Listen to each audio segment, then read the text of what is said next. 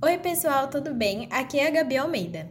Oi, gente, tudo bem? Aqui é a Cami Rodrigues e sejam bem-vindos ao novo episódio do quadro do Chá com História, o Chá em Família. Para quem não sabe, nós começamos há algumas semanas o especial da família real. Então, se você caiu aqui de paraquedas, volte quatro casas para o episódio 1, do rei George VI e do ex-rei Edward VIII, belezinha? Exato, porque hoje estamos no capítulo 5 da história real. No episódio de hoje, vamos falar sobre o casal mais conturbado da família Windsor, Lady Di e Príncipe Charles. O casal que seria representante do trono após a morte da Elizabeth II foi marcado por muitas polêmicas, traição, exposição pela mídia e acabou numa grande tragédia. O episódio de hoje está voltado aos dois e a grande questão: foi a mídia que matou Lady Di? Então pega sua xícara de chá e vem aprender a história com a gente. Solta o beat, Lady Di.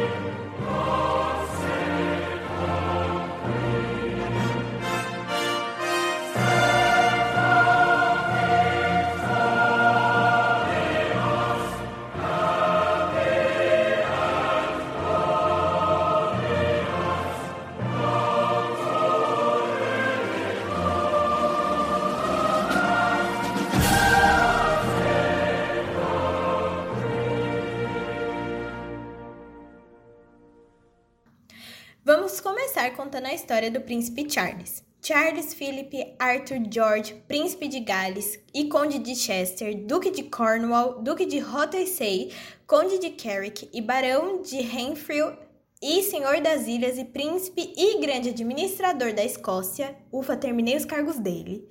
Nasceu em 14 de novembro de 1948 no Palácio de Buckingham, em Londres, na Inglaterra.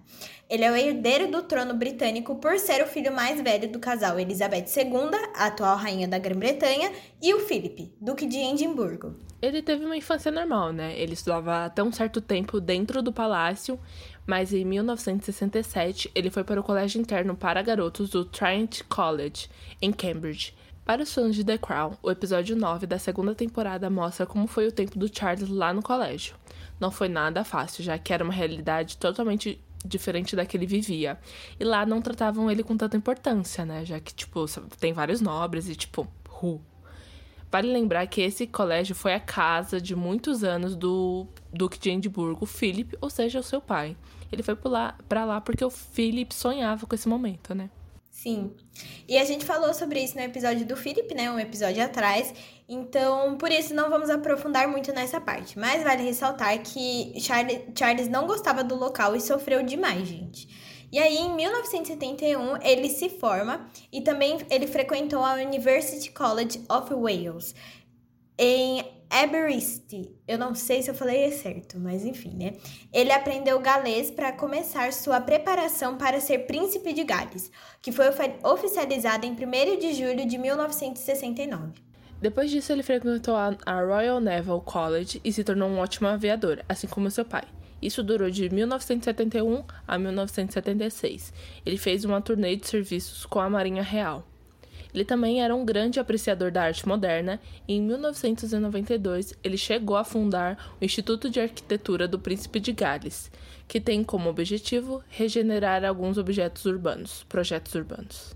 Agora vamos às polêmicas. Charles era um homem bem mulherengo e o sonho de todas as mulheres, bem entre aspas, tá? Porque a gente sabe que ele não é tão bonito assim, sabe? Colírio para os olhos, mas ele conquistava o coração de várias garotas por onde passava, já que era o futuro rei e o sonho de se ter uma vida de princesa era imposta na cabeça de muitas garotas. Então, naquela época, muitas mulheres, principalmente que viviam no Reino Unido, a família falava assim: ai, você pode ser a próxima princesa. Casar com Charles, um homem bonitão, papapá, imagina você dominando tudo, sendo a rainha. Praticamente um filme da Disney. Né? Praticamente né? um filme da Disney. É isso, gente. Resumimos aqui. Então, Charles namorou com as mais diversas mulheres, mas seus casos eram, tipo, bem rápidos, sabe? Nada era muito sério. Ele sabia do peso que ele tinha sobre suas costas em casar com uma nobre ou uma aristocrata. Além de tudo, uma mulher virgem, tá, gente? Porque ele tinha esse, esse negócio, né?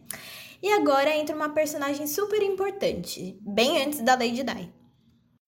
A primeira personagem bem importante da vida do Charles é a Camilla Shant, que nasceu em 17 de julho de 1946 e seu pai era um oficial do exército britânico.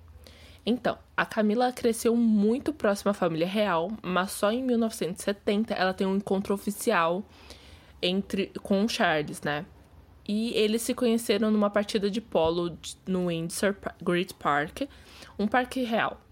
Eles descobrem que eles têm muito em comum e tal. Eles começam a namorar, piriri pororó, que não sei o quê.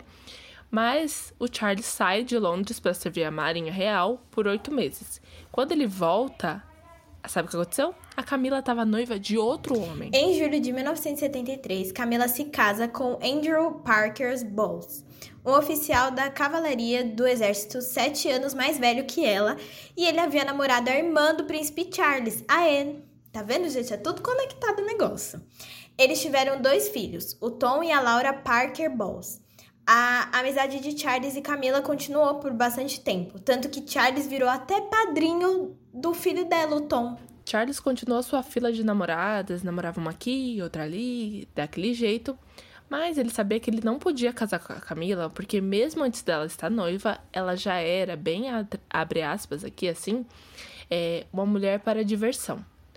E não para um casamento real. Tipo, ela não era uma aristocrata, ela era casada, tinha filhos, e mesmo antes disso eles tinham namorado e ela tinha coisa com o Andrew, então era, era muito problema. Mas o problema, gente, era que ambos eram muito apaixonados um pelo outro. Então, espero que vocês guardem bem essa informação, que eles, tipo, realmente eram apaixonados. Even at Balmoral, the royal family is under constant surveillance by the media. The prince resents the intrusion, longing for more privacy than the zoom lenses of a tabloid media will allow. I'm, I'm not, I'm not very good at being a performing monkey, really. And uh, I, I think that um, I am quite a sort of private person. I, I'm not prepared to, to just perform um, whenever they want me to perform on that sort of score. And uh, no, I, I, uh, it would be all right if they actually went away. But as I was saying, they don't. I always think there's a camera now. Always. Or something like a camera. And worse. I mean, it is extraordinary how now you feel, I do anyway, that wherever you are, there's somebody hiding behind something, somewhere. And with these immense cameras now, with these huge uh, lenses and magnification, you can sit you know, a mile away quite happily and photograph through windows and everything else. And they do. Agora que explicamos sobre Charles, vamos falar de Lady Diana. Nascida numa família de criadores de ovelhas, Diana Frances Spencer nasceu em 1 de julho de 1961 em Sandringham, Norfolk, na Inglaterra. Diana era a terceira entre os filhos, com duas irmãs mais velhas e um irmão mais novo. Os Spencers não eram da realeza, mas ela é, tipo, a família dela era aristocrata e tinha uma boa relação com George Washington, antigo presidente dos Estados Unidos, e até mesmo Winston Churchill. Lembra dele, o primeiro-ministro da Inglaterra? Ele também era um Spencer. Os estudiosos afirmam que a família da Lady Di era bem moderna, sabe, com relação aos pensamentos. A família dela tinha um contato com a família real bem forte, porque ela nasceu no palácio de Sandringham e os Spencer sempre alugavam a casa da família real. Inteligente, divertida, bonita e com espírito aventureiro, Diana teve que assumir um papel bem maternal depois que sua mãe foi embora com outro homem. Então ela deixou tipo o pai dela sozinho e quem pegou o, o papel como mãe foi a Lady Di. O pai de Diana cai em depressão e ela se sente isolada pela falta do carinho dos pais dela. As duas irmãs mais velhas, né, nessa época, estavam no internato, então ela acabou tomando as rédeas da casa muito nova. A Lady Di amava dançar balé, mas ela se encontrou mesmo no sapateado, porque ela era muito alta para dança clássica, né? Tá, mas vocês devem estar se perguntando, quando Charles e elas finalmente se conhecem? Bom, vamos pular para 1977. Lembra que a gente falou que o Charles era bem mulherengo? Pois então, ele namorou a Sarah Spencer, a irmã mais velha da Diana. O namoro foi bem, foi bem breve, assim, e com essa proximidade com a Lady Di, que tinha apenas 16 anos, ele já estava na casa dos 30, ele fica encantado com a beleza dela e o charme que ela tem, né? Porque ela é essa pessoa espirituosa. Sim, mas aí foi só em 1980, ele com 31 anos e ela com 18, que os pombinhos começaram a namorar. O namoro foi bem breve e eles tiveram encontros formais poucas vezes. Para vocês terem uma noção, eles nem ficavam sozinhos no mesmo recinto, tá? Mas agora vamos situar vocês no cenário da Inglaterra. Lembra que no episódio 3 da Princesa Margaret a gente falou que a coroa lidou lá nos anos 70 com a população bem revoltada e raivosa sobre eles? Bom, a verdade é que esse sentimento se aflorou ainda mais anos mais tarde e estava mais forte durante os anos 80. A população não via mais a família real como semideuses, né? Aí começou a questionar a monarquia e achavam eles inadequados, antiquados e chegavam até desprezo mesmo. Mas aí vocês perguntam: qual o melhor remédio para uma revolta? Eu lhes respondo, gente: o casamento. Assim que surgiram suspeitas de que a nova namorada do Charles era Lady Di, a imprensa surtou e, junto com eles, a população. Diana trabalhava em uma creche na época e a sua primeira foto pública estampou no The Sun. Nela, ela segurava duas crianças e a luz do sol batia pelas suas pernas. Ela estava usando uma calça de tecido super fino e juntando o tecido fino e a luz do sol, né? O tecido fez com que as suas pernas ficassem meio que à mostra, né? Então ficou tipo transparente. E aí, gente, foi uma polêmica essa foto. A polêmica foi grande mesmo, porque a foto explodiu no, na capa dos jornais, revista da época, tava em todo canto. E a Diana virou o novo alvo da, da mídia, da população. Lembra que a gente falou do casamento? Pois então, meus caros amigos, no dia 6 de fevereiro de 1981, o Charles pede a Diana em casamento. E dizem as, as más línguas que sabe onde aconteceu esse pedido? Lá no jardim da casa da Camila, a ex-namorada do Charles, lembra? Depois disso, a notícia explodiu nos tabloides da época em, em 24 de fevereiro. Algumas pessoas próximas à princesa afirmam que o Charles sentiu que o casamento era algo arranjado. A real é que todos achavam que ela estava muito apaixonada por ele, mas ele não. Mas antes de falarmos do casamento, a gente precisa falar sobre outras polêmicas. A primeira é que a Lady Di virou um ícone da moda e todos os salões agora arranjavam um jeito de copiar o seu corte de cabelo. Porque, gente, as mulheres estavam enlouquecidas. Lembra aquela vez que a gente falou no episódio da Margaret que invadiram o quarto dela para saber que esmalte ela estava usando? Foi tipo esse surto.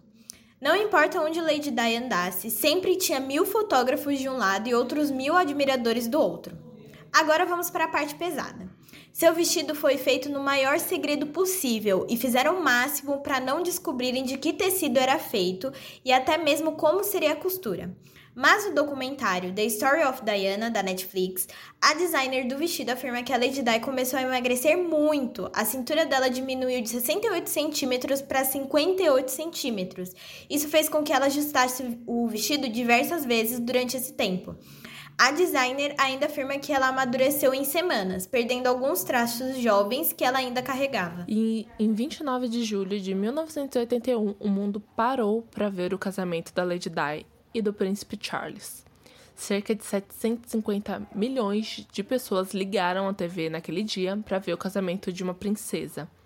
Eles se casaram na Catedral de St. Paul. Ela já deu o que falar, pois os votos ela mudou o discurso formal que ia obedecer ao seu marido, mas sim ela falou amar e respeitar. Ela caminhou por três minutos até chegar no altar, dentro de um vestido enorme, com mangas bufantes, que era bem tendência da época.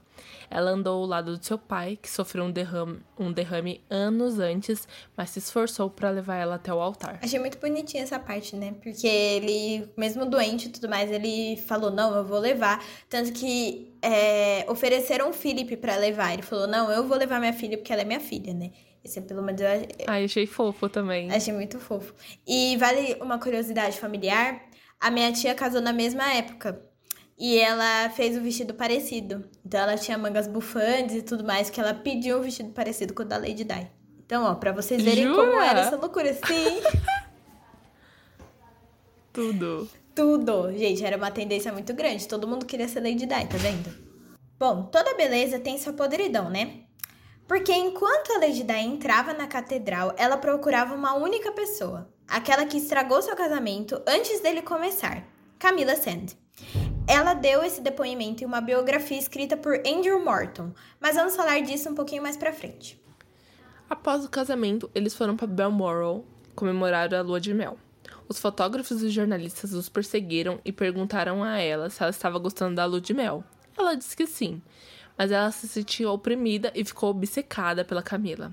Durante o cruzeiro que os dois estavam fazendo, Diana questionou Charles ao ver o seu marido usando as abotoaduras dadas pela Camila, e depois de ter visto uma foto dela caindo da sua agenda. Gente, nessa época, Camila e o Charles já eram amantes, tipo assim. Ela tinha razão de tá, ficar obcecada, né? Tinha. Tinha. E, e foi na lua de mel, Cami, na lua de mel. A lua de mel, mano. Eu achei. Eu não sei o que é pior. Tipo assim, ele ter tido amante e ela ter participado do casamento e tal. Ou já ter sido na lua de mel.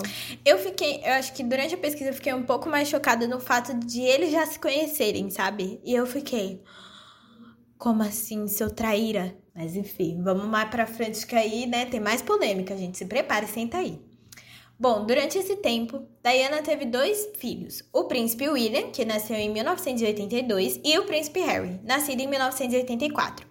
Ela não respeitava as regras impostas pela família real e teve seus dois filhos dentro do hospital. Além disso, não queria babás e levava eles em turnês reais que ela era obrigada a ir com Charles. Então, o que acontecia? Muitas vezes, por exemplo, se a Elizabeth precisasse fazer turnê real, essas coisas, ela deixava os filhos dela com uma babá. E ficava, sei lá, se ela ficasse fora durante três meses, ela ia ficar sem ver os filhos dela durante três meses. A Dai não. Ela falou: não, gente, onde eu for, meus filhos vão comigo. E ela tá certa, gente. Desculpa. Eu acho que essa questão de ter babá, claro, quando é necessário, sei lá, se ela trabalhasse, alguma coisa do tipo. Mas não deixava a mulher nem trabalhar. Então, ela podia ficar com os filhos. Meu, eu concordo muito, porque ela, ela consegue, tipo, ela vai fazer a turnê, mas eu entendo que, tipo assim, não pode carregar a família real inteira no mesmo avião, sabe? É, isso é verdade. Tem a questão da segurança, mas ao mesmo tempo eu entendo super o, ponto dela querer levar os filhos e tal. É muito complicado, tem muitas questões. Mas sei lá, leva um, ou vai mandando um pra ela poder ver e depois volta, sei lá. É, é meio complicado, né? Mas entendemos o lado de ambas as partes, né? Bom, voltando ao assunto, é que mesmo com o nascimento dos meninos, o casamento só ia de mal a pior. Quando o Harry nasceu, o Charles saiu de casa minutos depois e foi encontrar os seus amigos. A atitude chocou a população, que mais tarde descobriu que o Charles ques- é, questionou a Diana porque o Harry nasceu ruivo e com a cara da sua família, e não lourinho e tal, que nem a família dele. So- é, se sentindo solitária e nem um pouco amada pelo marido, a Diana desenvolveu uma depressão pós-parto e bulimia. Para quem não tem conhecimento, bulimia é um distúrbio do apetite caracterizado por episódios incontroláveis para evitar o ganho de peso. As medidas são provocadas é, são provocados vômitos após refeição, excesso de exercícios físicos e jejum. Só pra ressaltar uma coisa, gente, recente, acho que recentemente não, faz alguns anos saiu uma matéria, é, eu acho que foi a Vanity Fair que postou, falando o quanto o Harry é extremamente parecido com o avô dele quando ele tinha 30 anos.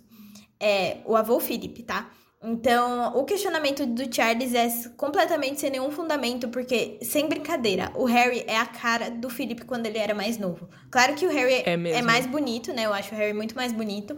Mas ele tem muitos traços, tipo, o olho é muito parecido, o nariz, assim, a parte da maçã do, do rosto. Então, eu vou deixar na descrição pra vocês e na thread do Twitter ver a foto em comparação, tá? Porque esse questionamento do Charles é completamente sem fundamento. Não, e outra, é, ele fala tanto porque ele traía ela, entendeu? E ele quer questionar ela de ter traído. Tiro trocado não dói, meu filho. Que isso? E, e, ó, e ela nem tinha começado a trair ele ainda, hein? Pensando aqui, ó. É. E ele já tava o quê? A rodo. Antes dele se casar, ele já tava lá, ó. Nossa, que cretino. Bom, com esse caso de bulimia, né, a Diana começou a aparecer nos locais bem magra. Mas mesmo assim, ela não deixou a peteca cair e resolveu usar a sua exposição na mídia a seu favor. Focada nas causas sociais, Diana começou a investir nisso e a ir em hospitais. Graças a ela, as pessoas começaram a ter menos receio com relação às pessoas gays durante a pandemia da AIDS dos anos 80. Então, tipo, ela tinha muito amigo, amigo gay, né, LGBT, e ela entendia muito bem a situação deles. Então, ela fez disso, né, uma chave para ajudar a população a parar de ter preconceito contra essas pessoas. E foi com essas atitudes que ela conquistou cada vez mais público e os tabloides, que continuavam perseguindo a qualquer lugar que ela fosse, né? A Diana foi uma super mãe, mesmo tentando proteger os filhos. Ela, o Harry e o William eram super atacados pelos paparazzi, sem noção e tal. Então, tem uma foto bem famosa do Harry que estampou vários jornais e revistas da época. Nela, o Harry era bem pequenininho e estava dentro do carro com a mãe indo para a escola quando os fotógrafos começaram a provocar e fazer caretas. O Harry fica em pé e mostra línguas para os paparazzis. A bomba dessa foto, né? Ela foi usada para dizer que o Harry era muito mal educado e distorceram toda a situação que não tinha nada da, que aconteceu, que eles contaram, entendeu? Parece que o menino só estava sendo mal educado, mas na verdade eles estavam provocando a, a, criança. E na verdade eu acho que eles usaram isso para dizer, tá vendo? Ele é educado pela mãe e não tem uma babá e por isso ele é a pessoa mais mal educada do mundo. Gente, tinham provocado Nossa, o menino. Esse, esse é o argumento mais burguês que eu já ouvi na minha vida. Ai, gente. Mas então, foi aí que a Diana descobriu que seu maior vilão não era a família real, e sim os paparazzis e jornais que esperavam qualquer escorregão dela para noticiar.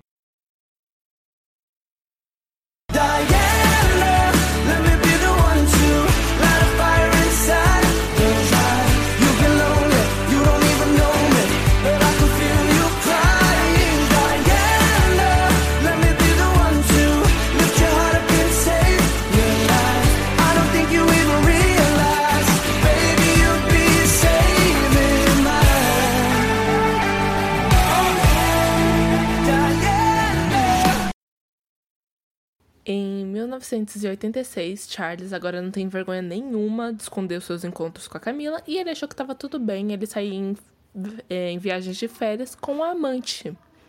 Aqui vamos com uma parte bem revoltante, viu?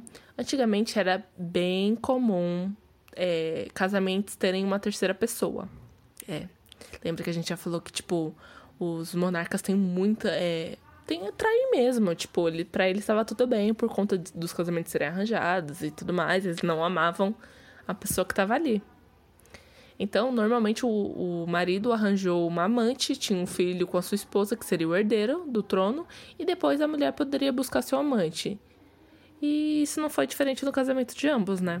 Sim, cansada de lutar pela atenção de Charles, Lady Di se apaixona por Barry Beaumark, um, o seu próprio segurança. Ela tinha 24 anos, mas infelizmente ele morreu num acidente de moto meses mais tarde. E adivinha quem foi a pessoa que noticiou ela? Foi o Charles que descobriu que ele era amante da sua mulher quando ele falou: Ó, oh, é, essa segurança faleceu. E aí, tipo, eu acho que ela reagiu de forma é, triste, né? Porque ela estava apaixonada por ele e ele ligou as pontas. Depois do Barry, a Lady Di começa um relacionamento com James Hewitt. Ele era bem diferente do primeiro mas carinhoso e atencioso. Além disso, os meninos, o Harry e o William, gostavam bastante dele. Mas pouco tempo depois ele foi, se trans... ele foi transferido para a Alemanha.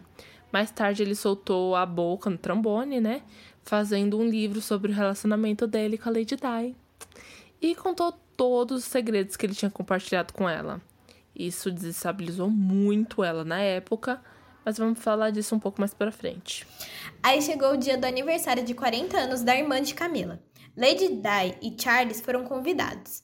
Ela então decidiu confrontar a Camila ao dizer que sabia de tudo sobre os dois. A discussão foi uma grande cena, então jornais e revistas que estavam cobrindo a festa soltaram todas as suas capas no dia seguinte, falando que o, o casamento estava na, estava por um fio e o sonho de, um, de uma princesa tinha acabado. Sabe aquela toda aquela farinha toda, sabe? Ai, eu, eu fico passada, que, tipo, eles estavam esperando muito, tipo, a desgraça da vida uhum. dessa mulher pra, pra fazer festa. Mano, é, é ser muito cuzão. E falando nisso, uma coisa interessante é que o documentário em que inspiramos nosso roteiro, o The Story of Diana, da Netflix, fala muito sobre a forma que a mídia ficou em cima dela e com as atitudes dela foram afetadas pela forma que o jornalismo e o entretenimento falavam. E aí vem um absurdo, né? Porque a mídia estava viciada em falar sobre a família real. E sabe por quê? Porque as pessoas compravam muito mais revistas e jornais. Principalmente quando a, Diana estava na, na capa. Então ela virou alvo da vez mesmo. E tipo assim, a gente vai falar dela mesmo que seja inventando as histórias pra poder vender. Exato. De tão viciados, alguns repórteres pagavam espiões para entrarem no palácio e passarem informações confidenciais. O ápice foi quando grampearam os telefones do palácio e algumas coisas foram descobertas. Mano, não tinha mesmo segurança nessa merda, né? Eu tô passada. Não tinha. O cara invade lá o quarto da, da rainha, grampeia os telefones, puta merda. Nada funciona nesse castelo. Nada. Well, it gave everybody a wonderful new label. It's Diana's unstable and Diana's um, mentally imbalanced. And unfortunately, that seems to have stuck on and off over the years. According to press reports, it was suggested that it was around this time things became so difficult that you actually tried to injure yourself. Mm. Is that true? Mm. When no one listens to you, or you feel no one's listening to you, all sorts of things start to happen. For instance, you have so much pain inside yourself that you try and hurt yourself on the outside because you want help but it's the wrong help you're asking for. People see it as crying wolf or attention seeking, and they think because you're in the media all the time, you've got enough attention, inverted commas. But I was actually crying out because I wanted to get better in order to go forward and continue my duty and my role as wife, mother, Princess of Wales. So, I, uh, yes, I did inflict upon myself. I didn't like myself. I was ashamed that I couldn't cope with the pressures. What did you actually do? Well, I just hurt my arms and my legs. And I work in environments now where I see women doing similar things, and I'm able to understand completely where they're coming from. Antes de falarmos sobre o grampeamento, que é um absurdo, né? Precisamos falar é, de algo que estava acontecendo em paralelo. Lembra quando falamos alguns minutos atrás que a Diana confrontou a Camila sobre o adultério? Pois é, cansada de tudo isso, ela queria colocar a boca no trombone e explicar tudo o que estava acontecendo, mas não sabia como fazer isso, pois ela não confiava em ninguém, né? Até a chegada do Andrew Morton. Andrew já estava produzindo uma biografia da Lady Di, mas não contava que ela mesma iria querer conversar com ele e passar todas as infor informações confiáveis. O projeto começou a surgir aí. Nessa época era altamente secreto e quase ninguém sabia. Só as pessoas de confiança da Lady Di. Inclusive o Charles não sabia de nada. Obviamente, né? Porque tá, ela tava metendo pau na família dele e nele. Só que aí a bomba estourou. E isso aconteceu quando eles foram viajar juntos para resolver algumas questões.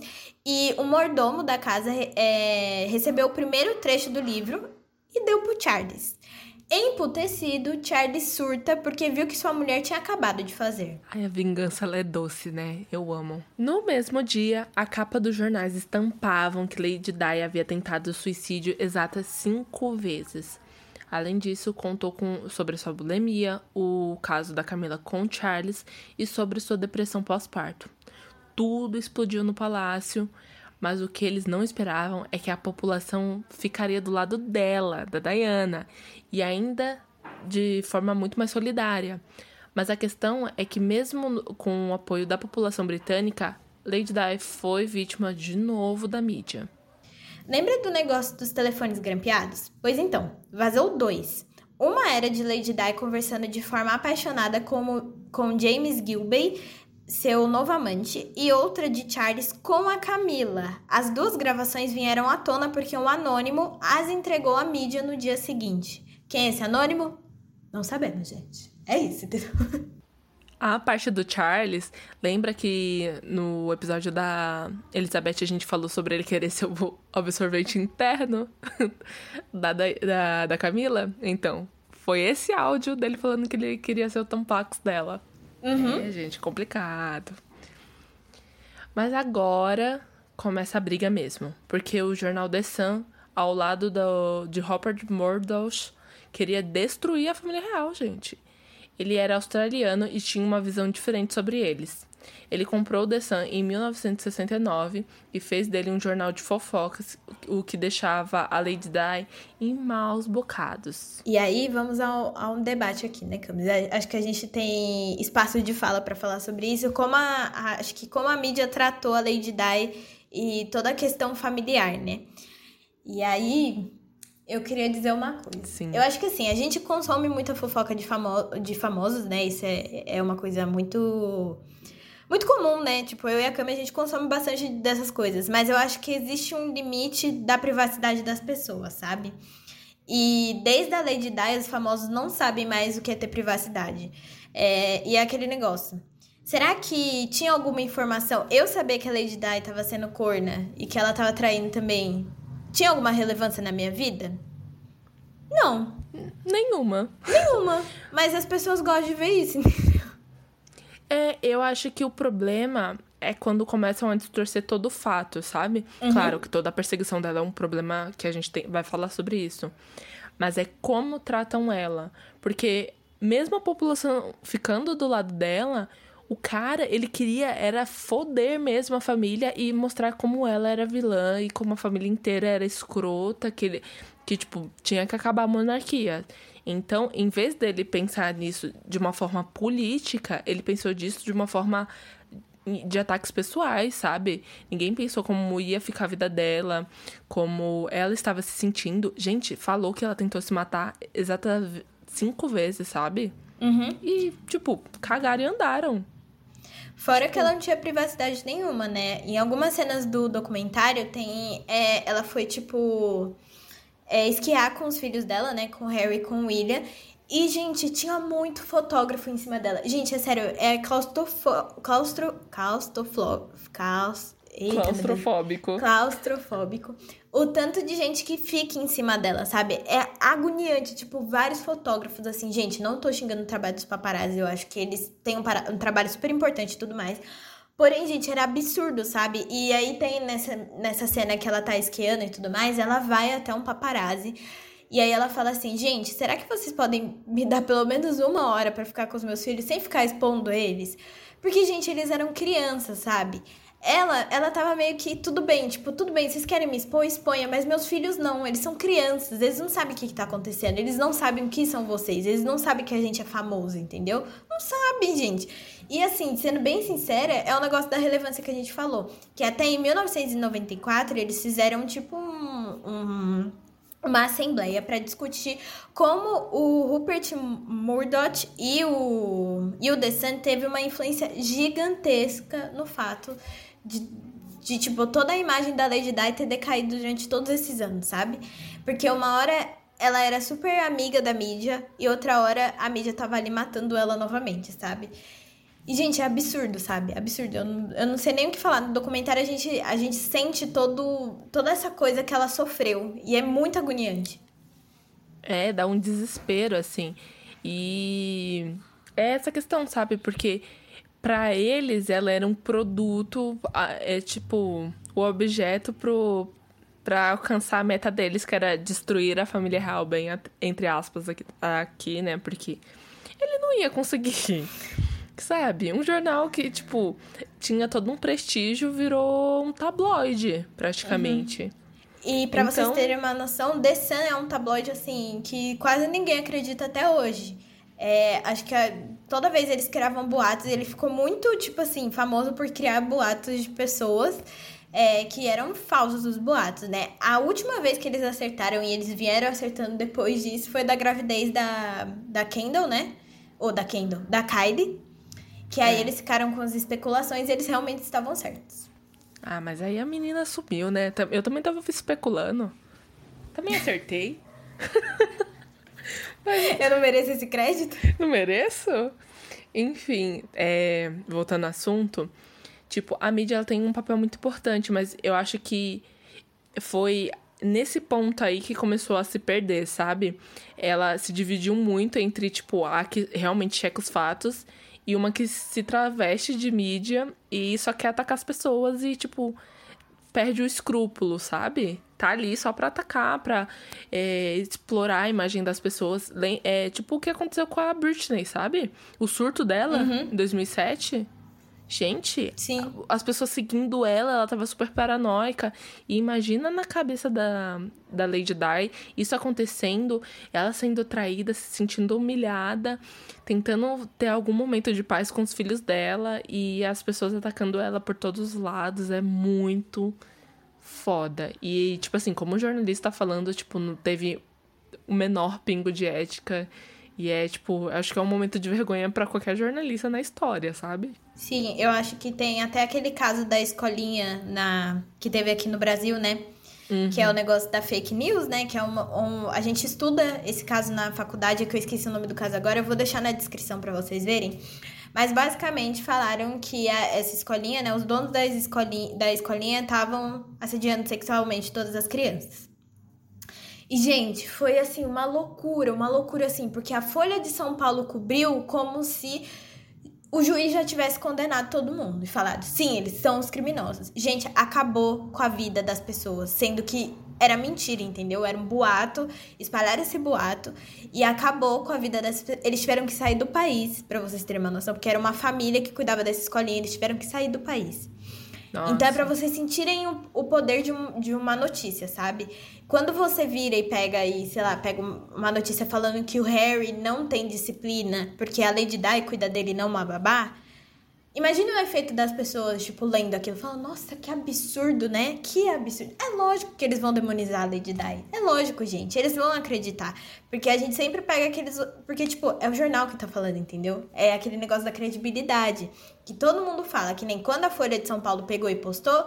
Obviamente, gente. A, todo mundo ia falar, não, gente, foi a Folha de São Paulo, então eu confio 100% de certeza que realmente isso aconteceu. Exatamente. É, você, é, tipo, o público não tem obrigação de saber todos os fatos, mas o jornalista, ele tem obrigação de checar sim, entendeu? Então, quando um jornal que o The Sun, por exemplo, antes dele virar esse tabloide, ele era um jornal, sabe? Então as pessoas acreditavam até certo momento e depois perde a credibilidade. Então, credibilidade é a única coisa que, tipo, jornalistas têm. Entendeu? Se dinheiro não é, pode ter certeza que o jornalista não ganha bem, não, viu? Mas é, se a gente não tem credibilidade, como o público vai poder acreditar nas coisas que ele lê? Tipo, como ele vai saber se é real ou não? Então, essa é uma coisa muito importante. Principalmente momentos assim, sabe, pandêmicos. Tipo, se não fosse o, as notícias checadas, o que que a população ia estar tá fazendo? Ia estar, tá, tipo, o completo caos. Exato. E vale ressaltar também que toda vez quando a gente vai fazer grandes reportagens, ou é uma reportagem investigativa, a gente fala de cinco a mais fontes, tá, gente? Antes de, tipo, sair contando, tipo assim, ah, mas eu falei só com essa pessoa e só essa pessoa falou isso pra mim. Não, gente, você tem que investigar certo para saber se a outra pessoa também vai contar a mesma história, entendeu? Se não tem uma mentira na, na história da outra pessoa, né? Então, por isso que é muito importante isso. É, eu acho que o jornalismo de entretenimento é uma coisa muito boa. Eu acho legal, tipo, a gente tá ali querendo saber sobre a vida dos famosos e tudo mais. Mas existe o limite, né, gente? Eu acho que. É, você não, é, você não leva ao extremo, a extrema verdade, sabe? É, extrema você verdade. Você lê aquilo e, tipo. Você fala, ah, pode ser entendeu? Não é um fato comprovado, porque você não tem como provar que aquilo é real, entendeu? Você não tava ali com a pessoa, você não, você não conversou com todo mundo que tava na mesma cena e tal. E mesmo conversando, é, que nem a Gabi falou, a gente fala com cinco fontes no, no mínimo, entendeu? Uhum. Então, você não sabe se as cinco fontes estão falando a verdade, é muito complicado, então tem que ter muito cuidado quando a gente fala. E tem uma questão também que eu queria ressaltar sobre jornalismo de entretenimento e até mesmo paparazzis, né? Isso começou a surgir por causa da Lady Di, porque ela foi. Tipo assim, já existiam pessoas famosas, mas é, a gente só tirava foto das pessoas famosas, né, quando elas iam em evento. Então, tipo, Oscar ou algum jantar e tudo mais. Não quando é, elas estão andando na rua para ir no mercado. E aí vem uma coisa que eles falam no documentário que agora as pessoas necessitavam de ver, por exemplo, a Lady Di no mercado, a Lady Di levando a, a, os filhos dela pra passear, ou levando na escola, ou ela atravessando a rua. Então é muito comum agora, né? Isso era uma coisa muito comum pra gente, mas foi a partir dela que isso começou. Então por isso que a Cami falou do surto da Britney, né? Então toda essa estrutura dos paparazzis, de mídia em cima das pessoas, perseguindo onde elas estão, é, quase dentro da casa das pessoas, começou com a Lady Di, gente. Isso é muito assustador. Muito. É, eu tenho uma amiga que é paparazzi, aquela. Eu sempre conto isso, as pessoas ficam tipo, sério? Mas. Gente, é muito legal isso, adorei isso. então, a minha amiga minha, que ela é paparazzi, e ela mora na Argentina e tal. E ela tem uma consciência completamente diferente das, tipo, desses mesmos paparazzi que atuaram antes, assim, é, anos 80, 90, 2007, o começo dos anos 2000, então era uma loucura, porque você não tinha nenhum ponto de ética, mesmo com a tragédia que aconteceu com a Lady Di, você tem um, uma perca muito grande da ética, que você começa a, a ter de novo a partir do surto da, da Britney, sabe?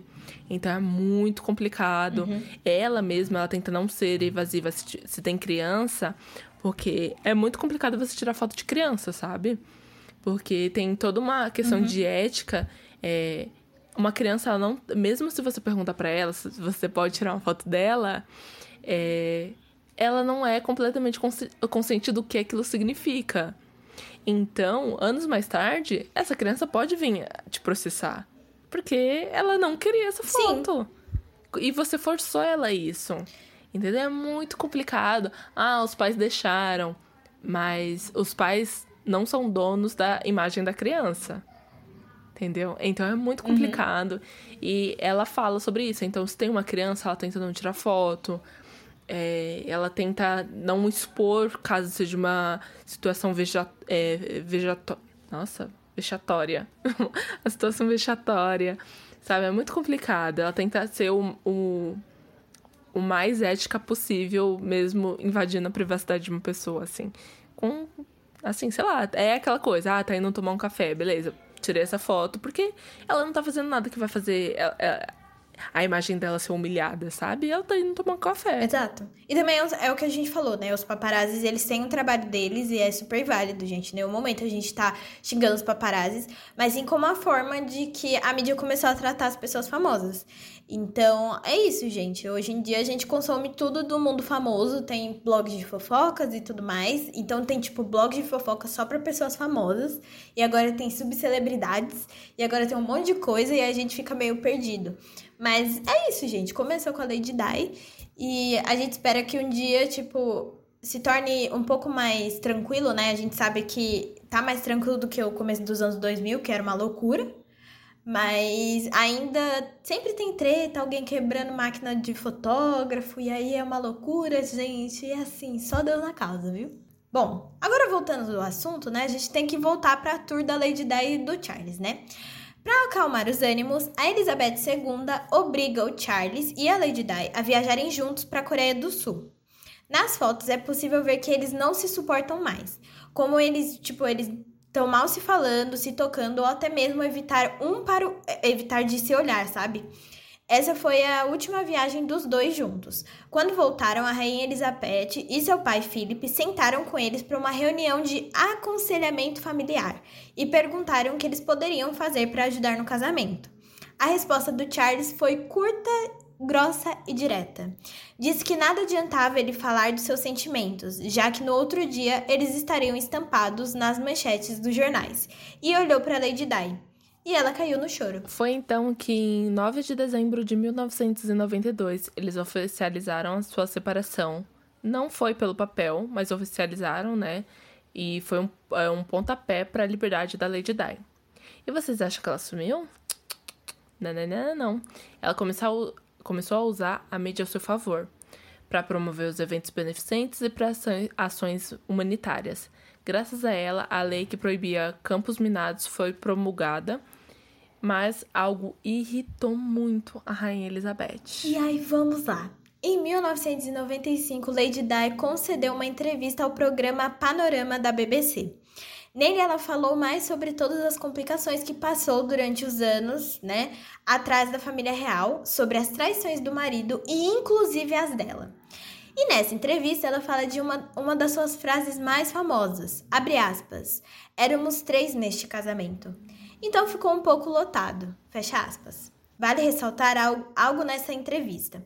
Seu irmão, o Conde de Spencer, acusou no ano passado a BBC por forjar documentos nomeados como extratos bancários para convencer que Diana, é, de, convencer Diana, né, de que vários funcionários da Casa Real e Spencer estavam sendo pagos para fornecer informações. Mas a gente vai deixar a reportagem do El País sobre o que tá rolando nesse caso para vocês lerem, tá? De todo modo, essa entrevista deixou a rainha muito puta e ela resolveu obrigar o seu filho a se divorciar oficialmente da Lady Di no papel. E algumas coisas iriam continuar. Ela ainda ia ser princesa de Gales, mas perderia a proteção de guardas e da polícia, além de receber apenas 26 mil dólares. Pra vocês verem, gente. E a Lady, a Lady Di achou que ia sair dos holofotes. Mas é aí que vocês se enganam, porque as pessoas continuavam gostando dela. E ela arranja um novo namorado, o Dodge Fayed.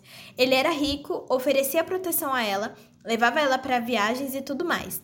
Eles começaram a namorar em julho de 1997 e a mídia descobriu no finzinho de agosto do mesmo ano. Ah, uma curiosidade é que saiu algumas reportagens que falavam que o, o príncipe Philip, ele não gostava da Lady Di por quebrar regras e tudo mais, e falavam que ele tinha ficado feliz, né, com, com a separação do filho e tal. Mas recentemente saiu algumas reportagens falando que não era esse o caso, assim. Ele ia com a cara dela e ele não ia querer um divórcio, porque isso estraga muito a imagem da família real. E ele escreveu cartas para Lady Di tentando falar assim: não, não separa do meu filho, não. É, eu tô tentando aqui conversar com o Charles, vai dar certo para vocês voltarem e tal. Porque ele desgosta, desgostava muito da Camila, né? Tipo, todo o áudio, toda a treta que ela causou. Ela não, Charles causou ficando com ela. Mas tudo ali que rolou. Uhum. Então ele preferia a Lady Di, que era a polêmica, mas era a polêmica do bem, sabe? E aí a Lady Di falou que não, ela tava muito bem e show. Mas era só uma polêmica assim, que eu queria uma curiosidade que eu queria trazer. Bom, foi tudo uma loucura, né? Porque ela voltou a ser perseguida e a estampar capas de revistas e jornais com esse novo namorado, mas sempre falando sobre as suas roupas ou biquínis. Mas então chega 30 de agosto de 1997. Lady Di está em Paris com seu atual namorado eles saem para jantar à noite e o Dodd havia arrumado um jeito de despistar os paparazzis, mas eles eram muito mais espertos. Mais tarde, um acidente de carro aconteceu no túnel Praça de la Alma, em Paris. O carro capotou e parou de ponta cabeça dentro dele. O carro capotou e parou de ponta cabeça. Dentro dele estava Lady Di, Doy Fire e seu motorista, o Henry Paul. O acidente chocou o mundo mas deixou as pessoas com esperança que a Lady Di estaria viva. Mas, mais tarde, a Associação de Imprensa da Grã-Bretanha oficializou a morte da Lady Di. Lady Di morreu aos 36 anos e deixou uma legião de pessoas tristes, incluindo seus filhos. Nós não vamos falar da teoria sobre a morte da Lady Di ter sido provocada pela rainha aqui, assim no nosso Instagram, onde soltamos o IGTV junto com o episódio.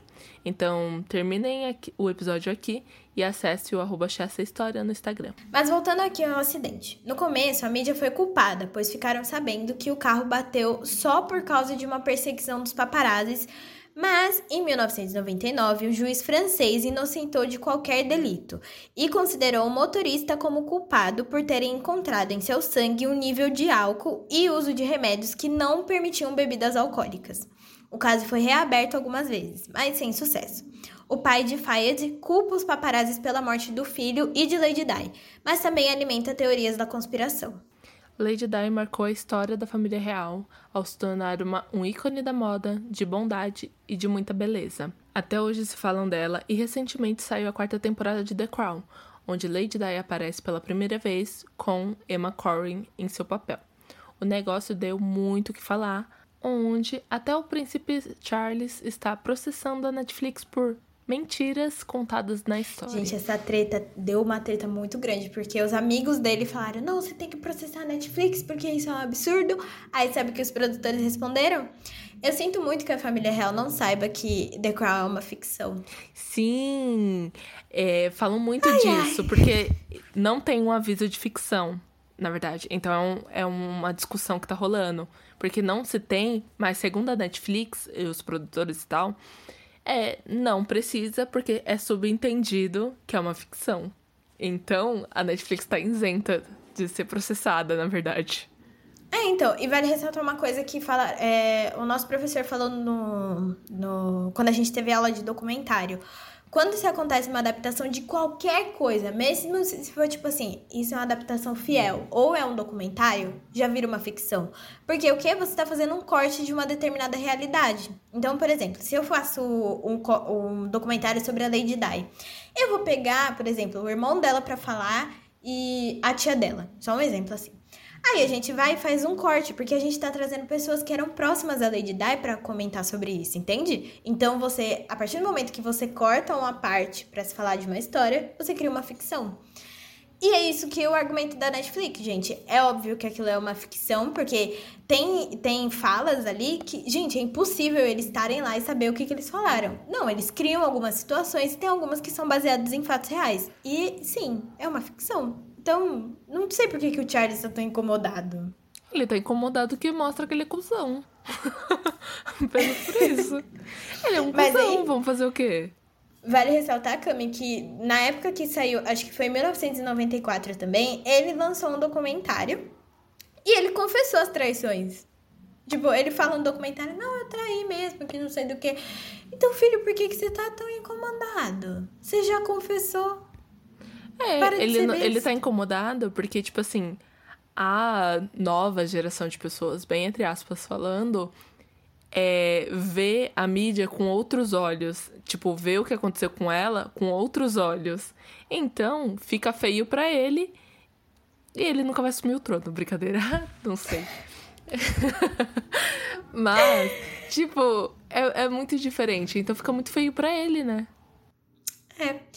Mas é isso, gente. Polêmica. Sempre, toda vez quando lança uma temporada nova de The Crown, tem essa briga. E aí vai ressaltar uma coisa. Esses dias o Harry, né, o príncipe Harry, fez um, um quadro com o James Corden, que apresenta o Late Late Show, que é um programa dos Estados Unidos. E por conta da pandemia, tipo, ele tinha um carpool karaokê, mas aí ele levou o Harry pra dar uma passeada por Los Angeles, porque ele tá morando lá. E eles foram, sabe naqueles é, caminhão. Tipo assim, é um ônibus que ele é aberto em cima, que é tipo o ônibus de turismo e tudo mais que o pessoal leva. E aí estavam os dois. Estavam é, os dois, e aí o, o James perguntou: Ah, o que, que você acha sobre The Crown? Aí ele falou assim: Olha, sendo bem sincero, eu assisto, Olha só que interessante, ele falou assim: eu assisto e eu prefiro muito mais The Crown do que qualquer outro documentário que é, trate a minha família como um monstro ou distorça qualquer acontecimento por teorias da conspiração. E eu tenho consciência de que The Crown é uma ficção. Aí eu, toma, Charles! É maturidade que fala, né? Consciência de, de classe. Maturidade, consciência de classe. É isso, Harry faz tudo. Eu vou deixar também é, na descrição. Infelizmente não tem legendado, tá bom? Então, para quem é fluente em inglês, é, também tem a opção da, do YouTube de colocar a legenda em inglês para facilitar também. Então, eu deixo na descrição para vocês assistirem. Mas, colegas, tem um truque. Se você for na, nas configurações lá, dá para você fazer a tradução automática da legenda. Não fica ah, tão é? fiel, mas tem essa opção. Então aí fica a dica, gente. Eu não sabia disso. Eu só lia no inglês mesmo, eu aproveitava para treinar. se, se, lascando. Me lascando. Inglês. Ai, gente, que absurdo. Mas enfim, gente, voltando aqui ao assunto e as adaptações para a família real. Esse ano a atriz Kristen Stewart, que fez a Bella, sabe? De Crepúsculo, vai para as telas interpretar a Lady Di. E ela, gente, tá impecável na caracterização. A gente vai deixar as fotos na descrição aqui do episódio, também na thread do Twitter para vocês verem, né? O filme vai se chamar Spencer e não tem data para lançamento ainda, mas já começou as gravações. Tá, mas aí a gente falou da Lady Di, do documentários e tudo mais. E o Charles, menina? Bom, ele continua sendo o primeiro na linha de sucessão para o trono e está com a Camila casadíssimo. Depois da morte da Lady Di, ele resolveu correr atrás da, da, do seu legítimo relacionamento com a Camila, que já estava até se aproximando do William, né? Tava ali fazendo a, a boa drasta e tal. No entanto, a rainha ela não aprovou o relacionamento e se recusa a ir no aniversário de 50 anos do próprio filho, pois a Camila estava lá. Em 1999, ele oficializa o relacionamento deles quando Charles dá uma festa para os 50 anos da irmã da Camila no Ritz Hotel. Eles saem de mãos dadas, aparecendo em público pela primeira vez. Mais tarde, os pombinhos viajam para a Grécia acompanhados de William e Harry. Em 2003, eles se mudam para Clarence House e a família deixa claro que o dinheiro da coroa não vai ser usado para decorar os, os, quartos de Camila. Gente, olha só. Nossa, isso é muito imaturo. Mano, complicado, né? É muito, e gente, tipo... Ó, e a gente achando que o Edward criando apelidos pra família real era imaturo. Os caras falam assim, ó, a gente decora a casa inteira menos o quarto da Camila. Como se ela não fosse dormir no quarto com o Charles, né? Tipo. Então, Cami, mas tem aquela questão, né, de que na família real cada um tem sua cama, né? Só quando eles iam é, ter relações, essas coisas, aí eles dormiam na mesma cama, mas cada um ficava na cama, assim, tipo um quarto gigante, né? Aí fica um no, no, numa cama e outro na outra. Né? Bom, depois de toda essa saga aí de traições e tudo mais, finalmente, em fevereiro de 2005, Charles e Camila anunciam seu noivado. O casamento aconteceu no mesmo ano, em 8 de abril, com a, com a cerimônia civil e tal, com o príncipe William como padrinho. Ele foi padrinho do casamento do pai com a ex-amante, tá? Complicado. A rainha não foi pro casamento, né? Mas ela apareceu na recepção. Bom, como prometido, eles não tiraram o título da Lady Di como princesa de Gales e deram a Camila o título de Sua Alteza Real, a Duquesa de Cornualha. Ela não é princesa. Ela não é tá? princesa, gente. ela não é princesa. Ela, ela vai. Tipo assim, se o, o Charles é, virar rei, ela vira rainha. Uhum. Mas ela não é considerada princesa. Ela não tem esse título. Ela é Sua Alteza Real, a duquesa de Cornualha, mas ela não é princesa. Lady Di continuou com esse título. Por isso, Cami, que minha teoria. Vou falar aqui da teoria do negócio da morte da Lady Di. Eu não acho que foi a, Lady, a Rainha Elizabeth que matou ela, não. Eu acho que foi o Charles. eu foi o Charles. Eu, olha, eu tenho minhas questões com isso. Eu, às vezes, acho que foi Charles. É porque, assim, tem uma cara de desespero aí nessa situação, né?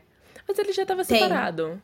Ele já tava queimado de qualquer forma. Mas mesmo assim, ele continua incomodado. Sabe, o negócio de The Crown já deixou ele incomodado. Ele é muito boy lixo, Cami. Ele é muito boy lixo. Eu tenho certeza que ele ficou incomodado, alguma coisa do tipo. Ai, gente, não sei, entendeu? Não sei. Talvez tenha... Ela aparecendo com aquele vestido preto maravilhoso no dia seguinte da, do divórcio dela. Linda, perfeita. Nunca errou, Eu gente. Lady Di nunca errou. Se errou, passei pano. traiu, traiu. Tô passando pano porque foi ela que traiu. Exato. E vou continuar é, passando pano. E vale ressaltar uma coisa, gente. Em toda confusão, desde aquele negócio da Margaret, né, que a gente falou, sempre quando tem traição, a culpa é de quem? Da mulher. Ah, porque a mulher é uma vadia, vagabunda e etc. E o homem não é nada. Não é nada, porque não é o Charles, né? traiu todo mundo e quem recebe a, recebe a culpa, né, é a Camila. Tudo bem que a Camila não é uma ótima pessoa, tá? Mas assim, pelo amor de Deus. Exatamente, ela não fez nada sozinha, entendeu? É. E é aquela coisa, eu não sei se vocês notaram, mas a gente se referiu ele, a ele, e se referem como a ele, como o garanhão, mulherengo. Aí, lá na época que a descobriram que a Lady Di também traiu ele, Gente, era de rapariga pra baixo, entendeu? É que não tem rapariga, né? Mas vocês entenderam o que eu quis dizer. não existe essa palavra lá no vocabulário deles, mas vocês entenderam. É, é que inglês é broxante, entendeu? Aí eu gosto mais de. Exato. Das ofensas brasileiras, assim, em português. Mas é isso, gente. A gente sabe que É completamente escroto. E ainda tem uma questão da construção do, do Charles, né? Porque ele tinha um amigo. Ele tinha um amigo próximo que falava: olha, você tem que pegar todas as mulheres do mundo. Porque quando você se casar, acabou o divertimento. Gente, eu tenho uma, uma confissão aqui. Eu tenho uma preguiça de macho que tira aquelas fotos de casamento como se ele estivesse acabando a vida dele, como se ele fosse ser preso pro corredor da morte. Tipo, ai, acabou a liberdade. E aí a, a mulher tá arrastando ele na foto, vestida de noiva, eu fico tipo. Gente. Gente. Por que? Se você não quer casar, não casa. É, velho, eu não sei porquê. Eu acho que isso é uma. Acho que na nossa geração desprendeu um pouco, Cami. Pelo menos a nossa, assim, agora, né? De, por exemplo, a gente É. não quer casar, a gente não quer ter filho. Tudo bem se a gente juntar com a pessoa assim, falar assim, ah, vamos juntar e morar junto? Tá. Eu não preciso de casamento num papel pra comprovar que eu tô apaixonada por essa pessoa. Tipo, a gente vê, enxerga o casamento de uma forma completamente diferente agora, né? E. Nossa, sim. E eu acho. E até os que querem casar, eles é, é realmente tipo, ah, eu quero casar porque eu quero ter essa cerimônia Uhum. com, com a pessoa que eu escolhi e tudo mais. Eu acho é, é completamente diferente. E oficializar, né, que, que, tipo, gosta e tudo mais. Se ela gosta daquela festança toda. Mas que nem no caso que a gente tá falando do Charles aqui, tipo, ai, você é um garanhão, você tem que ficar com todas as... Gente, ele não ficou com a Camila porque ele sabia que a Camila não era virgem. Vocês têm noção disso? Tipo, por isso que o, o, o relacionamento dele era rápido. Porque ele ficava com todas as mulheres e tal, e sabia que a Camila não era pra casar. É sempre esse negócio. Ai, porque essa mulher é pra casar. Mas essa é pra se divertir. Gente, parou, entendeu? É. É muito foda, né? Claro. E ele era completamente apaixonado pela Camila. Ele, se ele quisesse casar realmente com ela, assim, ele, ter, ele ia conseguir. Tipo, sei lá, batesse o pé, sei lá, foda-se. eu Não, tava, não quero saber o que, que, que o Charlie sente. Mas se ele realmente quisesse, ele tinha feito isso acontecer. Mas ele casou com, com outra pessoa simplesmente porque ele não foi insistente. E a Camila casou com outra pessoa porque ele deixou isso acontecer. Porque ela amava ele também na época, sabe? Então, eles, ele, É, ele, ele foi, foi embora, sem dar nenhuma satisfação. Com certeza raparegou até não poder mais. E deixou ela lá. E ela ficou tipo, vou ficar esperando? Não. É, é uma coisa, aquela coisa também que eu acho que é, eu já citei. Eu não lembro se eu já citei essa cena, mas vou, vou citar novamente.